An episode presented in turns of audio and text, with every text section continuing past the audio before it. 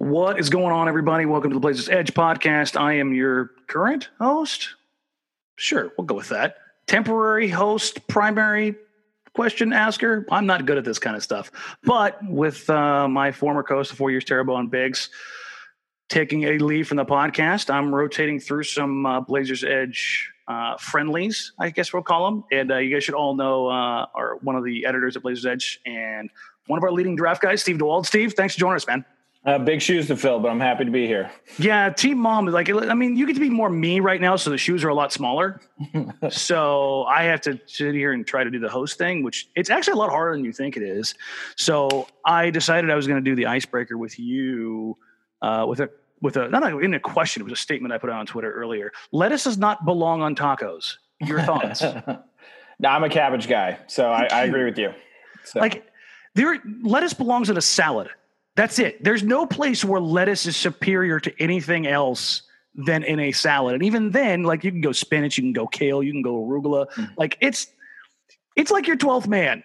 Yeah, this is a 12th man. It's it's a reliable 12th man. It's and see, I'll even go. I I get like the shredded cabbage with the carrot in it too. I just leave the carrot in. I mean, it, like come on, literally. That's the thing. Like I've had people fire back with you know, it belongs on tacos. What about Taco Bell? And I'm just like, God, I I have to remember that I'm actually, as much as I live in Oregon, I'm, I'm not technically an Oregonian. I'm from Southern California, where you know, we have real tacos. Um, yes, I'm talking to all of you, and I hope you're very frustrated with my take right now, and you should be ashamed. Take the dirty, filthy, wet, nasty, tasteless lettuce off your tacos. Listen, I get you if you're if cilantro, if you're one of those people where cilantro tastes like soap. I, I, I get you. But you have other options, right? You have onions, you have peppers, you have cabbage, like you said, radish. Like there's so many other things you can go with. Like you could even go spinach, and I wouldn't be mad at you. I would just be like, that's a little different, but whatever. It's a little like I guess like a Greek flavor. I guess that becomes less taco and more uh, euro. Euro, but yeah. like even then, all right, I'm, like I, I can go with that. I'm, I'll even go so far as to say that lettuce is a worse taco topping than ketchup, and ketchup is disgusting on a taco. I don't. I, that's a bridge too far. Just I can't do, can't do ketchup. Come on, man. Just because LeBron did it doesn't mean I mean, do it. I grew up on white people tacos in Eastern Oregon, so I had a lot of lettuce, but we never we never put ketchup on in on our tacos. Listen, that's the thing is like I can excuse the fact that a lot of people in the Northwest have gringo tacos. Mm-hmm. Like that's that's kind of the thing. But when we're talking like making real tacos, lettuce is completely and totally unacceptable just flat out. No ifs, ands, buts about it. And then everybody out there who thinks otherwise, guess what? There are people who think that lettuce doesn't belong on tacos, and then there are people who are wrong. So you, you can be in one group or the other. Yeah, yeah. With that, so we're doing this on Sunday night, and I guess what's, what's the date now? Twenty fourth. I lose track of these. What are we date? Yep, yeah, it's five. Of the is it even whatever? Is it even the weekend? I yeah, no, it, it all blends together. I just wake up. I'm like, am I supposed to go to work today?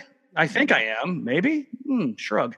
Um, but unless something happens that's just wildly out of place, the NBA season is going to resume here probably in 60 ish days, mm-hmm. 45 if we're talking about guys coming back and getting ready and stuff like that. What What's your primary thought on the entirety of it? And then we'll kind of work through it step by step. I, I think it just really, Dave touched on it a little bit this week on the site, but it's just kind of a necessary evil. And i think we should just call it what it is. It's this is not for there's no perfect way to do this. There's no completely safe way to do this no matter the ways you approach it. Mm-hmm. but the reality is is this league and the players especially the top tier players are facing when their salaries are tied directly to the cap they're facing a financial crunch that we've never seen. This is way different than just a lockout or a labor dispute this is something the league has never been able to prepare for, and there there just has to be some form of basketball. And if there's not, you're looking at a, a, a problem that could last up to five years. This isn't just like a, a simple one one off. Like you're talking about cap damage that lasts five six years. Now, granted that's on one side that's still sports and then on the other you're talking about player safety the, the safety of coaches people who are over 50 in this league that would mm-hmm. be inside the bubble that is proposed so that's those are the issues that we're going to have to evaluate so I, am with you in the sense of like the safety obviously is primary, but the the money implications for let me just kind of put it in dollar and cents for for folks. I, I know people like, well, they have so much money to begin with. Da, da, da. That it's it's a scale. It doesn't matter who you are, where you are, what you're doing. When 25% of your salary is just poof and you planned on it being there, I don't care how much money you had. You probably have investments, you probably have things that you're working on. And if all of a sudden 25% of your salary is gone, and we're talking about the immediacy of this year, that alone is enough for you to go, I'm sorry, what? You know, just mm-hmm. kind of perk up and be like, we need to figure out something here. Then you talk about the implications we're talking, like you, like you mentioned, like five years out. And when we saw what happened in 2016 with a cap spike, now think of the inverse of that, where you could see a massive slash to kind of straighten things out and righten the ship. And when you're looking at it from that sense, and this isn't to discount the the, the safety or um, the what is you know quote unquote right, but when you're looking at it from that standpoint, especially a bunch of dudes who are what 21 to 28 years old who have a different outlook on life, who have been treated and looked at as invincible pretty much their entire lives, I can be like, yeah, no, I get it. I, I don't, I don't have to say that I agree or I don't agree, but I at least understand where they're coming from, right? Mm. Well, and I mean, also, you're talking about a 25% cut in professional athletes have, work differently than most of us in most of our careers. We, I, we are all working to our most profitable years. Most likely, our most profitable years are going to be later in our lives.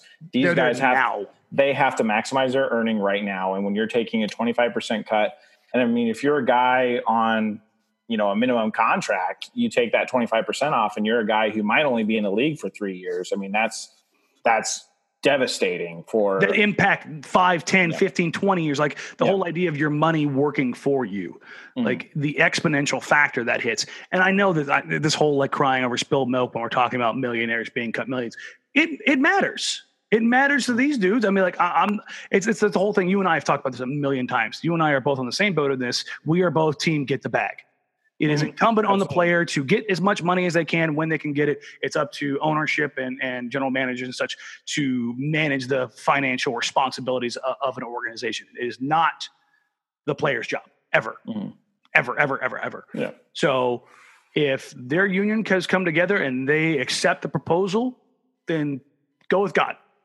That, yep. That's that's kind of where I'm sitting on it, right? And and uh, yeah, I just want to be very clear. Like this is not me advocating that this is the best and safest way to do it, but these people have to. I mean, their union, their league, their representatives have to do what's best for them and their clients. And and if this is what they decided it's on, and there's a vote, that's what you need to do. But also, the the thing that does concern me is not necessarily the players, but it's the it's their families if they're allowed into the bubble. Yeah. And then it's also the coaches or staff members that are you know in an at-risk range. Like those are the people that they're gonna have to be extra careful about. And i mean we can tie that back. How old is terry stotts he's like, mid 60s yeah. I believe he's 62 if i'm not mistaken. Ooh. Ooh, so give him a couple more years. But no no i mean yeah. but i mean he's we don't know about any underlying health conditions. And Coach Stotts, if you're hearing this, I hope you're doing well. Uh, uh, we, we, love you. Some, we love us some Terry. So, um, but like that's something you have to remember. You you look around the organization, and I mean, there's there's people who've been with the organization. How old is Jeff Clark? I feel like Jeff Clark has been the trainer of the Blazers my, my entire life. Like you know what I mean? Like again, kind of talking sideways right now, but we love you, Jeff. Um, but like, do we? You know, what position are they being put in? And that's not a question that I'm prepared to answer, nor am I going to try to take that on because I don't have the answers to that. I don't think anybody really does, but there are certainly people out there who have better answers than I do, right? Yeah, and I, I think this league has always been one who has not shied away from innovation. And I think whatever they have to do as far as if it's coaching away from the court and there's, I mean, you, you have a screen or a surface set up there that is giving real time instruction, like that's something that the league should look into. Shut up, Microsoft Surface. Well, hey, I believe they are the are they the sponsor? They are the official. Yeah, that's what. I'm saying. Yeah. Oh yeah, you got to be on brand. We're yeah. trying to get sponsored. but yeah, I mean, I, I always say, have you seen that? That I can't. I think it's TracFone. I'm like, I'm sitting here just dropping company names like for free right now. I need to learn. But have you seen that commercial where that that dude's like rolling around in the big box? It's a video screen of him like on the street. It's like a giant TracFone. It's like a video screen of him talking to people on the street. I feel like we can get one of those yeah. for, for, Coach Stotts. That way he can. That way the, the officials can still get the uh, face yeah, when, yeah. Uh, when he's irritated with them. Um, but let's kind of get into the meat of this because uh, Shams had got a hold of the GM survey that was sent out on Friday.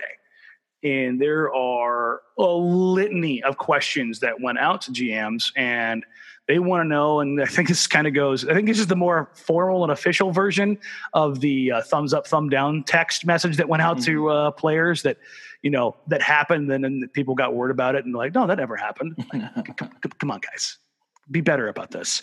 Um, but so the the process here, let's let's do this. You actually wrote it up, so go ahead and outline kind of what that process looked like in general, as far as what we were what they're debating or what they're kind of trying to come to grips with as far as some general stuff. I'll, I'll kind of throw this these ones out here. It was what a 72 or a 76 game season, which is different from the 70 that we originally heard proposed. Which, like, I guess we can just kind of tackle that one real quick. That, at least for me, that gives Portland a little bit more room. Either way, 72 or 76. Right now, they're three and a half behind Memphis. They would only have four games to catch them. If it went to six or even what, uh, 10 games. So that would be the option, six or 10. Yeah. Uh, that's a little more, I mean, especially 10 games. If it went to 10 games, three and a half is not impossible. It's not easy, but that's certainly you could talk yourself into that with the return of Jusuf Nurkic, possibly the return of Zach Collins. I, we, we haven't got an official statement about his status, his health, anything under that. What, what, what, is, your, what is your take on the, the 72 76 proposal? Well, I mean, also you left off Carmelo Anthony. He's proven he's the ultimate come off the couch ready to play player this year. come on now. But, this, this is true. But I think uh, you're looking at that season length. I think you're looking at another question that was on there is how many teams. I mean, everybody's assuming that every team is going to be returning, but that was another question that was on yeah. there. Between 18 to 24 teams, there was a window in there, and how many teams they would bring back. Um, obviously, if they're going to bring every team back, you're already doing that, so you might as well make it worth it for the teams that are right on the bubble to give them enough games to mm-hmm. play their way in. I mean, don't bring them down there and give them zero margin for error to to catch up in the playoff race. If if that's what you're going to do, if you're going to yeah. commit them to that. Um and then also, I mean, it, the the things that seem unanimous are is the warm up to the league. It sounds like it'll be 2 weeks of practice in Portland or mm-hmm. in the mm-hmm. team's local market and then they'll have a 2 week ramp up once they get in Orlando. It's basically a, a, a, hey, here's the flare going up the sky. That that that's the message to all the players right now. Start getting ready. Mm. Like you've got basically a month now to get your body right before you got to get back into full full shape. Like, because there's there's plenty of guys right out right now, and this may surprise some folks. Uh, that uh, this, the day the, the season ended, basically, or shut down, they they went into full off season mode. And so yeah. there there are plenty of guys around the league who need to who need to get right before they can get into basketball shape again. And it's really it's like when you're looking at it like that, you might look at teams that are having have guys like Jusuf Nurkic or Zach Collins where they're nearing the end of their injury re- rehabilitation, mm-hmm. where they're already on a schedule. So those guys, I mean, they never stopped. Yeah, exactly. So and that, that that may be something that people don't know is that even when the season was shut down, uh, Nurk, Hood, and Collins were still going to the practice facility. They were actually cleared, and I believe that was a league wide thing where if you were under a injury protocol, they were just letting the guys in one at a time and basically like working one on one with uh, or supervised by one of the trainers or medical staff. So those guys have have been working out throughout this. Mm-hmm. So I mean, if anything, they're probably in in a better place. I mean, everybody but Hood, but. Um, that's that's kind of the the deal here, and uh, it'll be interesting to see uh, if if a uh, potential Ray Felton appears anywhere around the league. Well, yeah, there's going to be you know the Sean Kemps or the Ray Feltons of the world mm-hmm. that have have enjoyed quarantine a little too much. Yeah. so, but I think the other, I mean, there's a lot of interesting things in that GM survey as far as uh, and it's it's something that's talked about all the time as far mm-hmm. as the potential conclusion dates. And right yeah, now, this is a wide range. Yeah, according to this, the GM survey, those dates range from September seventh to November first. And I think if you're looking at November first, I think you're you're probably looking at a league that's going to permanently shift its schedule. Hundred percent, it'll be a week before Christmas. Mm-hmm. It, like it'll be the the preview special will be like December twentieth, and then like to get a, a couple marquee games, and then Christmas Day will be the major major. You'll have like one semi marquee game, kind of like the NFL does it. You'll have that one like marquee ish game to open the season, and then Christmas yeah. Day you'll have five six full slate of just what should be on paper monster matchup uh, matchups, and then that'll be kind of how they roll it out, at least in my mind. Yeah, and I think that's it's going to be a permanent shift like that. I, I, think going forward, I think it's something the league has always wanted to do is you know really clear themselves from the footprint or the shadow of the NFL. And, and really just get in that sweet spot as far as that, and then really just try to capitalize on you know a softer baseball schedule in the summer. So how uh, how if you had to put a, a percentage on it, how likely do you think they are going to go to to a, around Christmas start? I would say I'm I'm probably about seventy five percent on that. That's kind of where I'm feel.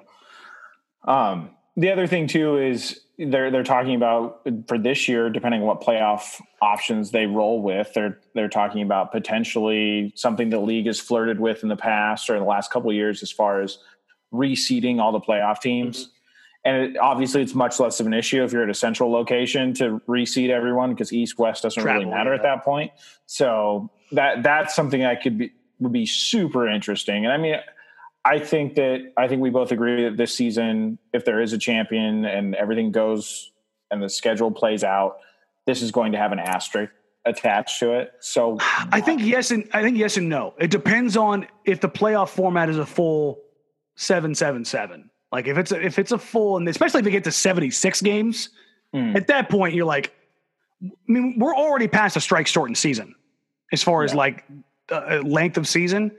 So uh, it's hard for me to do that in, in one sense, but I get where some people are coming from. The thing about it is, this is what kind of this is my toss up. A team like the Lakers, who you know they were certainly a, a title contender, they're old as hell. Mm-hmm how easy is it going to be for them to get out of complete stoppage to get, get going? And we had Keith on from Past Pick Breakfast. You know, they're, they're, Memphis guys. That Memphis team's like 21 years old. They wake up ready. Yeah. Like, well, let's say Memphis does make it in, Portland doesn't. And Memphis is just geared up, ready to go, and somehow, some way, they they get the Lakers. Like I'm not saying it's happening. I say it's a very like a near near impossibility. But like, what if that were the case? You'd have people screaming for asterisks then. Yeah. Oh, well, I think the counter to that is though, is you have a Lakers team that is filled with grown men who have been preparing themselves for professional play their entire lives, eh, or the last ten years. So I mean, if there's guys that know where their body needs to be before that type of competition, it's mm-hmm. probably a team like the Lakers. The the team I wonder about is kind of the Bucks as far as that was a team that was rolling yeah. And then you have, and then you just stall it out. And it, it'll be interesting to see how that team starts up again. And then obviously, if it's, if it's some weird play-in situation where you're going to make everybody eligible, it's. I mean, you got to talk about Golden State in as far as yeah, Steph and Klay both being back would be. Yeah. Uh, yeah, that's kind of a kind of a problem. Let's talk about the play-in format because that obviously impacts Portland. There's a couple different versions of this. The toss it all up and let it roll which we kind of saw Nurk talk about on Twitter the other night. Uh, you know, see what happens. Or what was it? Uh, like a bubble plan for the yeah. seventh and eighth seeds. So, I mean, I, there's there, it feels like this one is a hard split on where people fall. Uh, the NCAA tournament style, you know, just like full on, let's go, and which would it would be must see. Like if you watched, uh, mm-hmm. did you watch any of the match today? I watched the first nine holes, and then I've been assembling a, a playhouse for my daughter that has consumed all of my weekend time. That'll happen, but the uniqueness of that and how we probably won't ever see anything like that or we hadn't really seen anything like that. I know they tried that pay per view one in Vegas, but this was different, right? Like, uh, yeah, the, the, way they went about everything. I think if they did a play in style tournament just this once, it would be a once in a lifetime type holy crap situation. Mm-hmm. Like it, it, it have, would have the opportunity to just completely destroy everything as far as like what expectations are. Because basketball, I think a lot like uh, like hockey. Well, hockey's kind of a bad example too because you can get a hot goalie. Mm-hmm. Basketball is how often do we get a real upset? Like a no BS absolute upset. Over seven games, the better team wins. Yeah. It's, it's just how it goes. But in a one game format, quite literally anything can happen. And I think the the idea and the allure of that would be insane, right? Yep. And that's why I, I, think I don't think you should open up the entire league to that. But like I'm more I'm more into the the bubble style because if there's our teams on the playoff bubble. Yeah, there's so, many, like so many use so many uses of bubble now. But um, they, uh, I, I, think for me, it's like I really, I mean, Damian Lillard is the captain of clutch right now, mm-hmm. and it would just be awesome to see him play in that type of situation, especially against the teams that are right around that Western Conference playoff bubble. The NCAA like, tournament run. Uh, clutch factor taking over the yeah. uh, was it Kemba UConn when he went nuts Steph oh. at, at Davidson. Like you could have them. Like just imagine if what remember what we saw from Damon in, in uh, January. Mm-hmm. What if Nuclear Dame came back? Like that's that's legit. Like you have Nurk healthy and you've got real big bodies. Let's say Nurk and Zach are back, and you get Nuclear Dame. You could you could talk yourself into a Western Conference Finals run, right? Yeah, I, I, think so. I think that's it's a lot to get those guys going on the fly. But we, I mean, I'm, I'm just saying, like from a talent level, you probably yes. have a team that is more talented than the team that went to the Western Conference Finals last year. I mean, it's tough without Hood, but it, it is, and we're talking pie in the sky. But like yeah. we've seen from Damian Lillard, I, I've gotten to the point where I've stopped and like I don't know if he's going to be this, that, or the other. I'm just like the, the dude can do anything. Like I, I, if you say Damian Lillard is a top five player in the NBA, I'm not gonna I'm not gonna look sideways at you. I'm just gonna go, mm-hmm. yeah, I, I, get it. I've got him like seven or eight, but sure, yeah, it's fine. Like I'm, I'm at that level with him, and he's the kind of guy where he can legitimately just take over a six week stretch where he averages what was it 40, 10, and five. Yeah. Not, a, not a night, not a week, not a, two weeks, a, a month and a half of just absolute superlative laden just disaster on opponents. And who's to say that they're a, a young kid like Zion? Let, when he went when when this all stopped, he was what twenty six and seventeen. Yeah, he's just hitting his stride. Like nobody nobody had solved that riddle yet. Like who's to say that a, a young team like that with him, Bi, Jrue couldn't just all of a sudden get dumb hot and make something happen? Mm-hmm. Yeah, I, I just I think I'm going to look more towards the veteran teams with oh, this, sure. just because there's no fun. In it. But yeah, but like you said, there's there's there, there are those young teams. I mean, even a team like Dallas with some of the young pieces they have there, and, and Luka is used to different playoff formats and different playing styles. Yeah. So I, I think that's a team that would be very interesting to watch when this all gets rolling. So, the, I think the one thing we're looking at this here right now, at least as it pertains to Portland, is they're not done. Mm-mm because they're so close, because they're only three and a half back, the likelihood of them being one of the teams included in this, because number one, they're a small market team. And Jody Allen is not, and this isn't like scare anybody, she's not Paul Allen. And the pockets are a little bit different. So they probably want to try to recoup as much money as they can, right? Mm-hmm. when you look at that. And you're talking about TV deals and all that kind of stuff. Yes, I'm employed by NBC Sports Northwest, and there's there's your disclaimer. Um, I want to get back to work too, um, but there's there's responsibilities to the RSNs. There's responsibilities to sponsors for both the league and in local markets. Like they want to find ways to recoup that. And I don't see Portland as a team that we that would willingly accept the whole yeah you're not coming to Orlando or you're not coming to yeah. Vegas, right? Yeah, if the if the league's starting up, they're gonna they're going to push for it probably as one of the hardest teams is going to push for it, and then also mm, pushing for a schedule that allows them to make up ground in the playoff race. Yeah, that, that ten game format would be optimal for them, right? I mean, give mm them a few games to kind of get ramped up. You get to see what you get in Nurk. I mean, maybe with Zach. And then, I mean, you're you're healthier than you've been pretty much at any point in the season which is kind of crazy to think about, really. Yeah. Um, but I mean, bottom line, you've got basketball returning. Portland is likely involved. Jusuf Nurkic is again, barring uh, just ridiculous thing happening, is playing. And I still don't know what to make of all of it. Mm-hmm. Right? Well, it's. I, I think that too, and I think just from a a next season standpoint, and granted, now we don't know what the cap numbers are going to look like, but there's a lot yeah. from this this stretch right here. Even if it doesn't involve the playoffs, even if it involves ten games, there's a lot here that Portland can learn from as far as if Nurk is healthy, what does it look like when Jusuf Nurkic and Hassan Whiteside are healthy at the same time, and not necessarily on the court at the same time? like that would be. A, I, you knew immediately where I was going. Like, oh, I, am very outspoken along with you as far as how I think that would play out. Yeah, but I think you, you're going to get to see, you know, money where the money where people's mouths are. Can people accept a smaller role? And then also, I mean, it's basically the same thing for Carmelo. Is what would Carmelo look like if he's playing less of a role, or you know, God forbid, Zach Collins is starting in front of him. Now, granted, yeah. that, that's a stretch because I'm not as optimistic I, about Zach being back and ready to go. But and then also you just got to kind of see, you know, what Tre- what Trevor Ariza looks like after a stop and a start, because now all of a sudden, potentially looking at a different cap situation and something that Nate talked about a little bit. Mm-hmm suddenly that $10 million looks a lot different than being able to cut bait and get out at $2 million. Yeah, that's so, uh, $2 million could be a huge. Yeah. Like, let's not get too much into the nitty gritty right now, yeah. but like the whole idea of the salary cap, and we've alerted to this over the last couple weeks, the impact that this could have on Portland, particularly because of where they are uh, with salary commitments, because Dame's tied to the cap and CJ McCollum is not, um, could be massive. Uh, and then you're talking about filling out the rest of the roster still with decisions to make or a, a, decision to make on Zach Collins on what you want to do there. And the number now for what it could be for Hassan Whiteside and the return of Carmelo Anthony, or does he go to New York? Rodney Hood's return.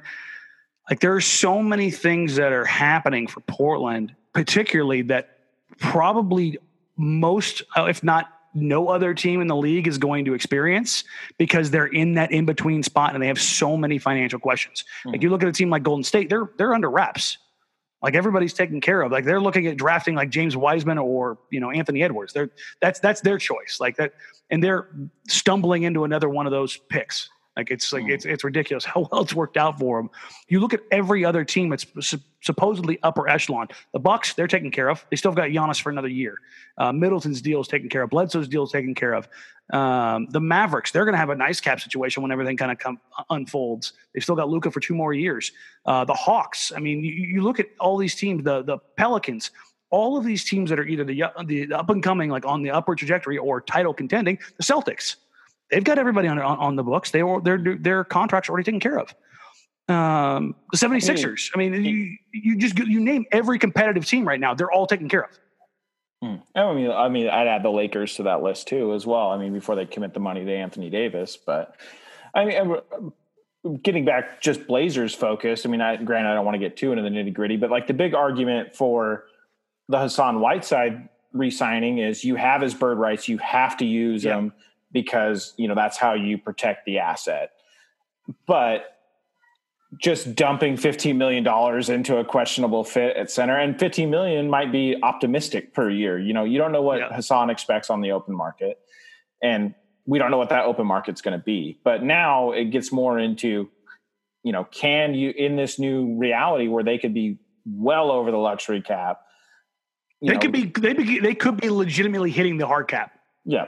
And and can you can you just resign somebody to resign someone to preserve a, an asset? Like I, I, don't know if that's going to be a reality the Blazers are going to be living in. Yeah, that, that, that flexibility or, or, the willingness to be able to do something just because it's what's uh, roster wise prudent may not mm-hmm. actually be financially applicable or possible. That, that, that's that's a scary thing to consider. Like what you need to be doing, you literally cannot do, and it's not a fact of like you've got a cheap owner. It's mm. forbidden by the CBA.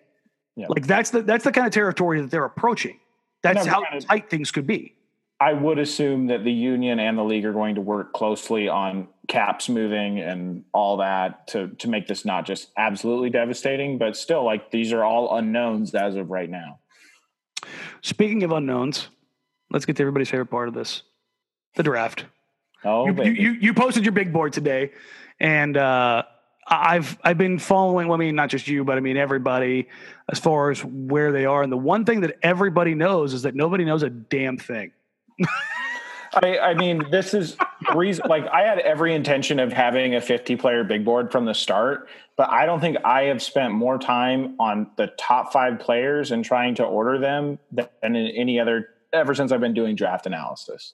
Like the these guys, it is really just a pick your poison, eye of the beholder type situation. The one thing I do know, and I've talked to you about this, is guaranteed there's someone maybe two guys in the top five that are going to get executives fired oh. because there are some there are guys that could flame out in spectacular well that's that's the main one that yeah. i'm thinking of but yeah. the, the and the thing is I, i'm not poo-pooing this draft there mm. are plenty of good players but the fact is you are always going to be tied to your draft position that, that's just the reality of it. Whether you want to accept that or not, that is what makes executives look good. Like you want to talk about Neil Olshey's resume.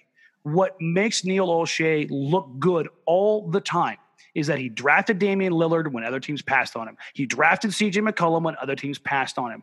He drafted Allen Crabbe in the second round. And uh, listen, I get it. It's Allen Crabbe, da, da, da, the contract. He's a for a second round pick. That's good. Pat Connaughton, good. You just go down the list. Mm. He's done well with just about every asset he was given and made it come due. Gary Trent Jr. is another one. I would say Anfernee Simons has the potential to be another one of those guys. Well, and this year Little is is Naz. early right now, but yeah. I mean, again, Nas was a guy the players had much higher on their board than where they picked him. That's hmm. that's how I'll, I'll, I'll caveat that. So when he was there, they were going to go another way, and then when they saw he was still available, they're like, "We have this guy like a lot higher on our board. Let's let's go ahead and draft him. Hmm. Uh, let's see what we can find in him." And in that, the Blazers have done B plus, I think A minus draft work over the entirety of Olshey's time in Portland. There's been a couple of I've been like, ah, I don't know about that. And yeah. again, not necessarily the player, but just where they were picked. And so or the player that was picked directly after that player. yeah, no, nothing, nothing along those lines whatsoever. Shh. Uh, but the this is where Portland has, has built their franchise. Mm. I mean, to put this in perspective, like, and I say this is really hard to pick a top guy. It doesn't mean that I don't like this draft. If no. I'm picking number one, I don't like this draft. If I'm picking number four or five, I love this draft because most likely someone has made a mistake in front of you, and someone is go- someone is going to fall to me. Just and, pray the Kings are in front of you because they'll always yeah. make it for you. and so, and then, but also there's a range between you know six to twelve that I really like and that I think there's a there's probably a player in there that could very easily end up where Portland could be picking, and that that is very interesting with this draft class. But as far as picking like a top tier blue chip guy, like there's just not a guy you can say I'm going to take this guy and he's going to be eight all stars no matter what lock. He's going to play for Terry Stotts right now. Yeah. Like that's that's that's the bar we really need to look at because how many that, guys could you look at right now and be like Terry Stotts would play him as a rookie if everybody's healthy, and that list goes whoop real yeah. quick. It gets real small in a real hurry. So let, us talk about draft range real quick. We were talking about this beforehand. The the way things shape out with records, if you're talking about ten games, like the highest, lowest, like we're we're not doing this mathematically as like if they went 0 and 10 or 10 and 0 and then every permutation yeah. of every team realistically is between 10 and 16. Mm-hmm. 10 at the best, quote unquote, best draft position, meaning the Blazers did the worst they could do there. 16 being the worst draft position and the best they could do during the the, the season and, and getting into the playoffs. Yeah. Who are the guys, first of all, we'll talk about fit next. Who are the guys that you were looking at that are going to be available for Portland between 10 and 16?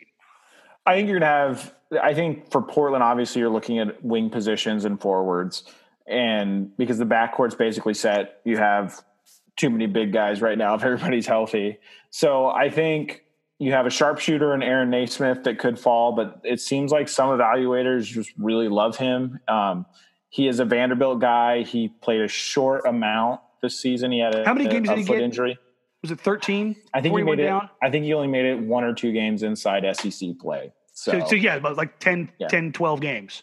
So, but I mean, unbelievable three point shooter. And then the other guy that I really am interested in for Portland is Saddiq Bey.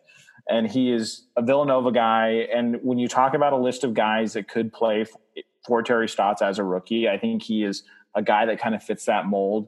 He's shown that he can he can blend into a team system in Villanova as a freshman, and then he can carry more of a load as a, as he did in his second year. The thing about him too, though, is he's so effective without the ball. Like you, you do not need to run a play to him, and that's something that is super valuable, especially if the Blazers are looking for a plug and play option. Now, granted, the Blazers really haven't gone that way. Like they've, I mean, it's hard to really judge, like you said, with how little fell to them, but Olshey tends to just really swing for the fences here, but you know the reality of the free agency landscape and what the cap is available to them. The wings are trash. You could really, you could really look to go and get a rookie that could give you ten minutes a night, and that yeah. could be a game changer for a team that's you know looking to be much more competitive than they currently sit right now. Yeah, and we still don't know. And we, I've off the record, I've heard from Hood that you know that he thinks he'll be ready to go here by late August. But you don't hmm. know. It's an Achilles. You don't know what he's going to be. So you need to have hood insurance. And that's not just 35 year old Trevor Ariza. And that's not second year Nassir Little. Like you need to have some viable options. Like heaven forbid something else happens to another wing. Like you need, we saw what, what Ariza did and how valuable it was to get like baseline serviceable level production, everybody was losing their minds. Mm. Like, oh my God, we're getting 12 and 5 from a small forward on a nightly basis. And that was like earth shattering. It was like, yeah, guys, that's what small forward production actually looks like. Yeah. Um, so but really, really, as far as range goes, I think with this draft and how teams might be looking at it, depending on how hot and cold they are, the Blazers with the second round pick this year, actually, they have probably the ammunition and some future assets to move up slightly if they really love a guy, probably at seven or eight. Even I like I really think they could draft anywhere between seven and twenty. Like the any guy that falls in yeah. there, I think is right in their wheelhouse. And Olshey has shown that if he's there's somebody there that he likes, he'll go up and get him. I mm-hmm. mean, they actually I mean everybody knows that they that they obviously they traded up to get Collins. What people might not know is that they tried to trade up even higher to get that Collins. Yeah. So uh, just keep that in mind when you when you're talking about what the Blazers are or aren't willing to do when it comes to getting their guy. Um, I mean, Anfernee Simons had a uh, had a guarantee from a team, and the Blazers had to make sure that they got him when they did. Yeah. Um, so they're the Blazers when they're if you're talking about them and who their guys and who they're targeting, they will do what they think is necessary to go get said player unless something radical changes, like we saw last last draft with Nassir Little. Mm-hmm. So we, we're we're talking anywhere between you said seven and twenty, but I'm going to try to narrow it down so you don't have to give the whole board here. between between ten and sixteen, you had Bey, you had Nesmith. Who do you think? Let's let's throw out. Let's I guess let's keep it in the range. Who is the absolute best fit for? You know what? Let's take the range off entirely who is the best fit for this team in the draft? I, I, mean, if it was me choosing, I would take, I would do what I had to do to get Isaac Okoro on this team. As far as what he could bring defensively, and you have a guy that you could throw out there at any time. And yes, his offense is not where it needs to be for an NBA player right now, mm-hmm. but he is a guy who will go out and at least pester a guy as a rookie, and we're talking top level wing players, and potentially just completely stifle somebody. And I think if you're looking at what you want to do this at this point in the draft and with this team how it's built right now to bring in a guy who definitely would fit a specific role he's that guy and that's what i look to now if you're going to look for like swinging for the fences upside like there's guys that could fall to them at 14 that i'm not necessarily hot on but i they just kind of have those characteristics that I I see Olshey looking at, and that's mm-hmm. like, yes, he's a guard, but RJ Hampton is an interesting guy who is going to slide way down draft boards because he played he, awful in Australia. He was terrible in Australia, but he, you know, leading up into his pro career in Australia, he had all the he had top three top three pick yeah, slated for him. Exactly. Exactly. So, is he going to be a guy like uh, Cliff Alexander, or you know, is he going to be a guy who recovers? You know, God, and, you, went Cliff Alexander. That's that's yeah. rough. Well, I mean, he would have been number two pick if he went out straight out of high school. So that's, I mean, it's crazy when you think about it like that. But okay, so we've got wing, wing, wing, wing, wing, wing, wing, wing, wing, yeah. wing, wing. There's there's almost no chance Portland doesn't go with a wing here, right? Like the only the only way that changes is if we're talking like massive deal. Portland I know I'm going to say it again. Deals McCollum and somehow gets like a, a, top pick attached with somebody else. I don't think they would do that, and particularly in this draft. Next draft, next draft they do that. yeah. But um, they're not. They're not going. They're not going guard, right? I I don't foresee it. And like if they do go guard, I guess if I was picking from anybody anybody in this class, I think it would probably be you know Tyrese Halliburton as far as what what it would look like next to Dame in the backcourt as far as a seven foot wingspan, a guy who can create as a primary ball handler, but also as one of the deadliest catch and shoot guards in college basketball last year. So, which I, I hear that's actually a pretty good thing to have alongside hey, Damian Lillard. And that is a super useful trait in the NBA. So weird, right? Yeah. All right. So, in your mind, you're Neil Olshey. You're going into the draft what is your what is your plan of attack? What are you looking to do? Uh, i'm giving you you you full control of the franchise. You can deal primary players you can deal bench players you can move up you can move back. What is your your dream scenario for after this season plays out? What does portland do up to the draft? We're not talking free agency. We'll, we'll just go to the draft.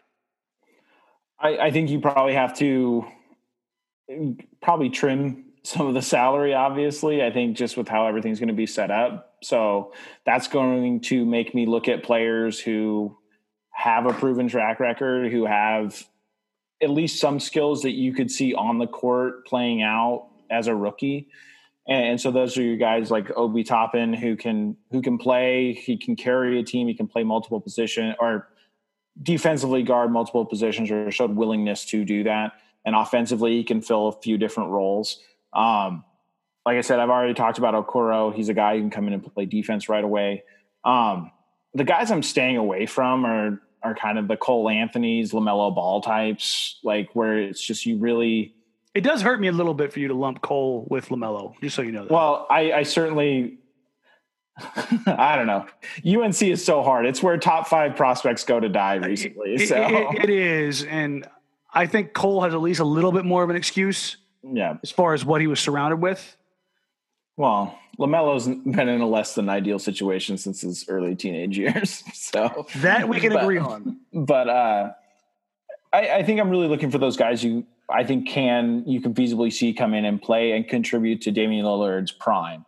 Now, do I believe that's what Olshey will do? I, am not necessarily sure. I think Neil Olshey is going to take the best value at that position, regardless of, of fit, and, and, he's going to make the best deal that has the potential to make, you know, just add to that resume he has of finding these guys at whatever draft slot he's in.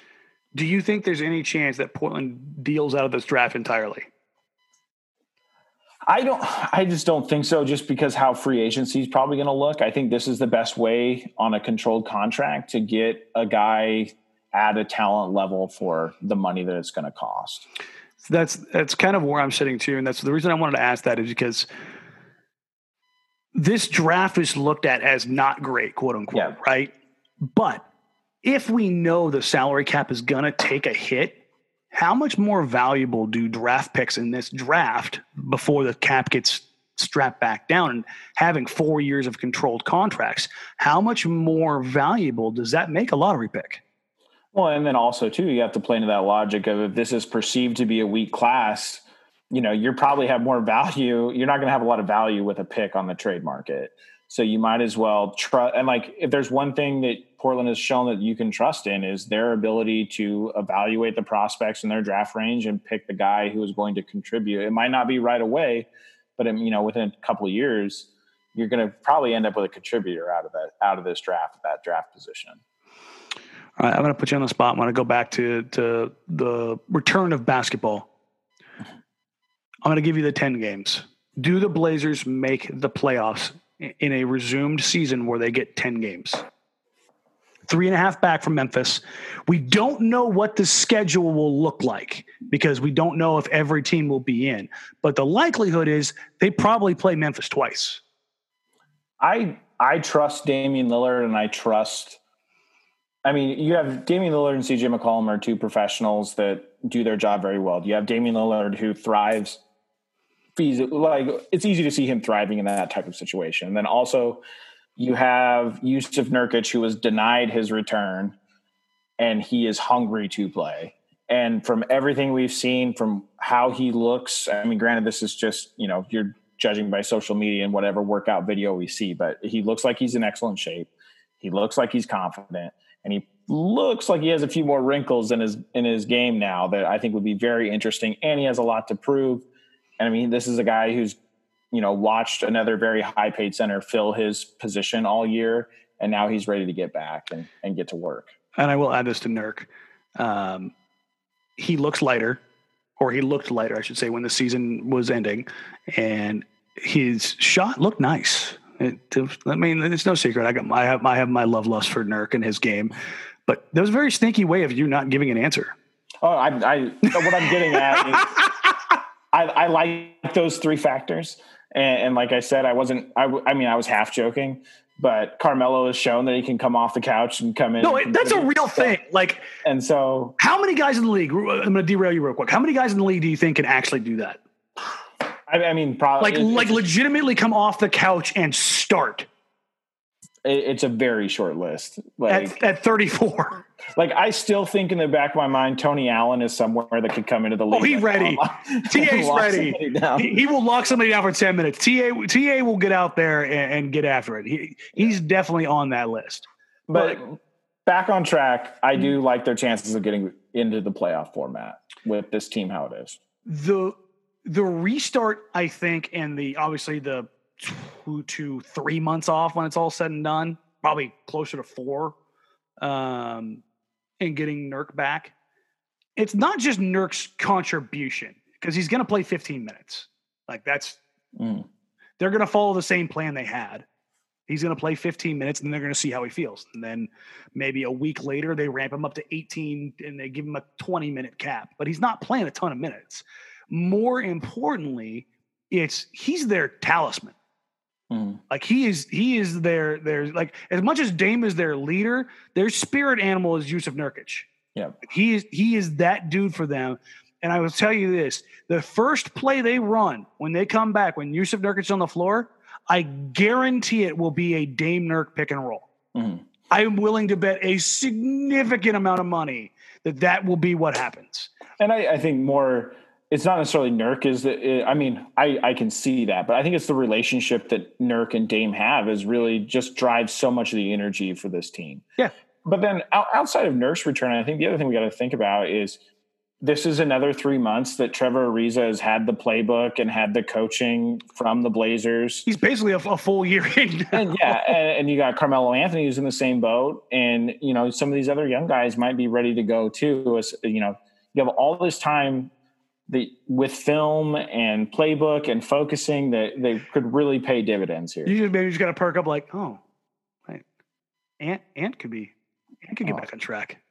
And I, I think if there's any player who really wants to come and change the narrative on how things went this season mm-hmm. and has the talent level to do that in a big way, it's that it's it's Ant. I mean, yeah. he has every physical tool it's it's clear that he was not very happy with how some things were going. And he is a guy who has every skill to get hot and really change the narrative on how some of the some of the season went. Yeah. And ant will be uh 21 in a month for everybody wondering, just you know, and he'll be playing in his home state. You know, he'll be he'll be right there in Orlando. Not, not even just home state, yeah. the home city. Like it'll it'll he he probably stays at his parents' house in Orlando. Yeah, he's probably in the bubble.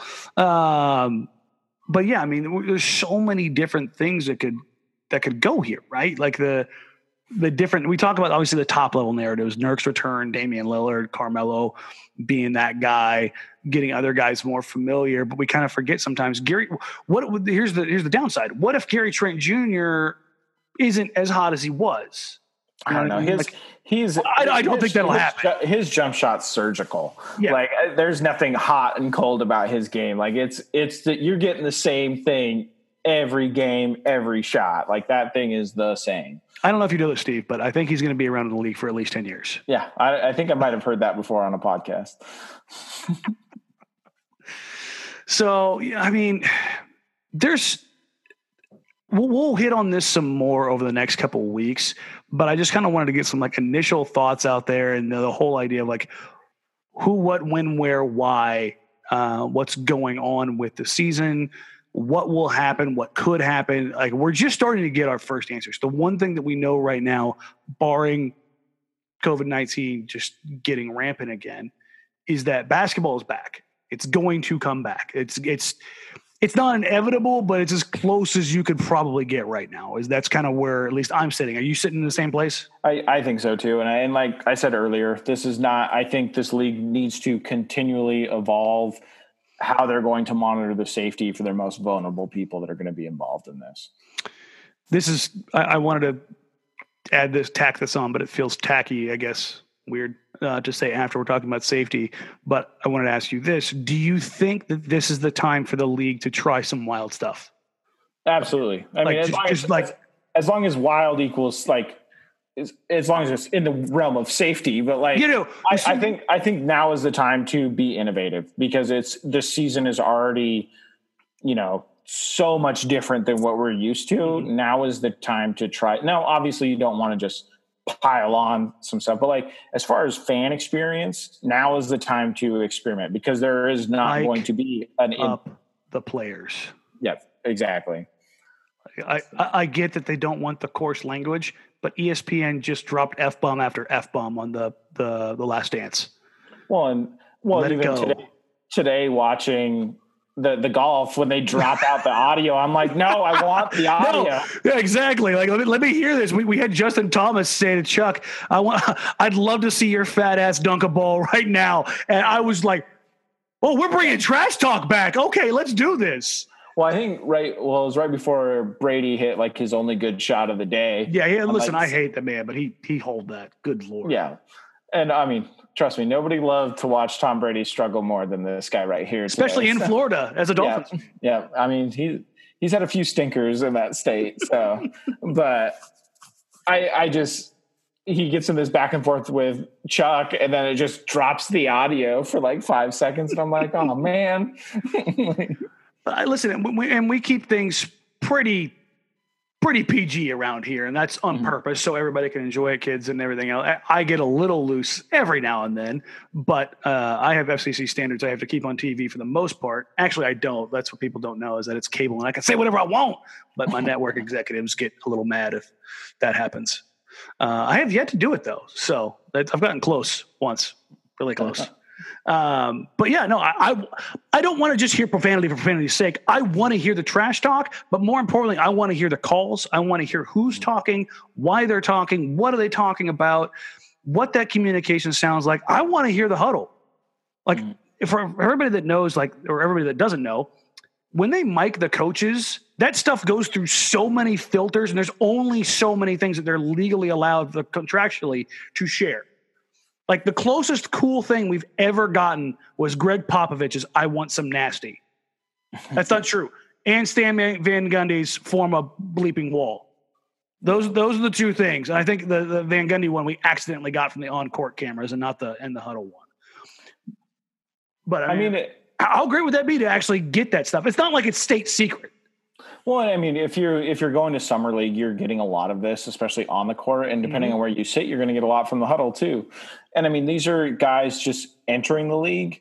I can, and it's already interesting. I can only imagine, you know, what it's going to be like when you, for instance, hear what Damian Lillard and Russell Westbrook are saying to each other for a full game, mm-hmm. you know, or you have guys that have a history with each other. CJ McCollum and Evan Fournier. Yeah, I mean, probably the most scared I've been in my adult life is was at summer league, and the person like two rows behind me said some very nasty things to Marquese Chriss, and Marquese Chriss turned and thought it looked like said it, and I was like, no, not nope. me. so, you you turned into a snitch real quick, huh? Yeah, and I heard every word that was landed on me intended for that guy, and it was not pleasant. So I can only imagine how exciting it would be in a, in a playoff pressure. Situation. It's it's kind of funny that you you remember a son doing that because the trash talk that I remember most from summer league, and we'll kind of get out of here on this. You know where I'm going with this, right? I, I think so. Devin Booker, yeah, Luis oh Montero, or Luis. He dropped what 18 straight on him after that. It was, and I, he not only did he cook him on the floor, he verbally assaulted that man for like ten straight minutes, and it was. I, I, I was courtside for that game. If you if anybody ever had for whatever reason has the summer league tape from 2016, you will see the look on my face of for yeah. five straight minutes as Devin Booker cooked the living crap out of Luis Montero on possession after possession and talked more junk than anybody not named Gary Payton. Yeah. It was I hate to see it happen to a Blazer, but it was mwah. I mean, yeah. And I know so many people who would be willingly pay so much money to mm-hmm. get that insight and be to have that feeling of sitting right there. And I yeah. get why the league doesn't want to do it with the whole image thing. But if anything has shown over the last couple of weeks during quarantine, people want real. They want the raw. They want every bit of that. Well, I think there's there's always going to be. I think you cater the the main product to the entire fan base, yeah. but but I mean, let's face it. There's guys in this who I mean, probably me and you. We came up and we loved those Allen Iverson teams, those 96 to 2004 like the swagger that those teams carried i mean that was my bread and butter so like i want i'm interested in that like obviously and i don't think i'm alone with that no so i think the staggering majority of fans around our age would certainly be interested in that. And I'd be willing to bet that that demographic's a lot larger. Mm-hmm. Um, we'll get out of here on that. Steve, what are you working on right now, man? Uh, well, big board is going to eventually. I'm going to get to 50 players, but I think the next kind of series I'll be working on as it looks more and more like that we're going to have basketball here in the next couple of months is probably those looming questions that are waiting for the Blazers once once play resumes. Once we understand who, what, when, where, why, yep. and the way they're going to be. Yeah, I mean, I guess that makes sense. That's allowed. Go ahead and let everybody know where they can find you, man. Um, you can follow me on Twitter at Steve D Hoops, and I am on Blazers Edge more often than not most days. More often than not is the correct answer because he ends up having to edit my stuff when I write, which has been a really long time now. Yeah, yeah, you're going easy on me. Yeah, I know, but it's I actually am working on something right now, so I'll uh, I guess I'll tease that. I'm looking at a little little breakdown, uh, positional uh, breakdown, and and uh, how size and scoring is differentiated. I, I, did something like this probably like four or five years ago, and it was eh, it was okay done, but uh, I've got a little bit more insight as to how to better do that now. So I'll slowly but surely work on that as we get ramped up for the season. Uh, as always, you can find me on social media at Danny Marang at D A N N Y M A R A N G. And well, if Blazers basketball resumes, I'm still contractually obligated and thrilled to do uh, basketball for NBC Sports Northwest on Blazers Outsiders. So following every game, uh, Joe Simmons and I will be there, and I'm assuming Steve's kids will be too. Yeah, yep. She is ready for bed. Which is why I wanted to wrap this up real quick. I mean, this it's not a Zoom quarantine call without a, a puppy, a child, or somebody else walking into the frame. So she is very uh, amped about her playhouse. So she is, she is crashing and burning rapidly after a day outside. Perfect. Uh, well, thanks again for joining us. Uh, we'll probably have you back on as we're progressing through candidates here for the. Mm co-host slot. Um, but yeah, thanks, man. Appreciate you. All right, I, I appreciate you having me on, man. All right, thank you all for listening. Make sure you rate, review, sub, sub, sub subscribe because I haven't actually put that little anecdote out there. Uh, that stuff matters, so please do that. Mm-hmm. Uh, and uh, we'll catch you guys next week. Bye.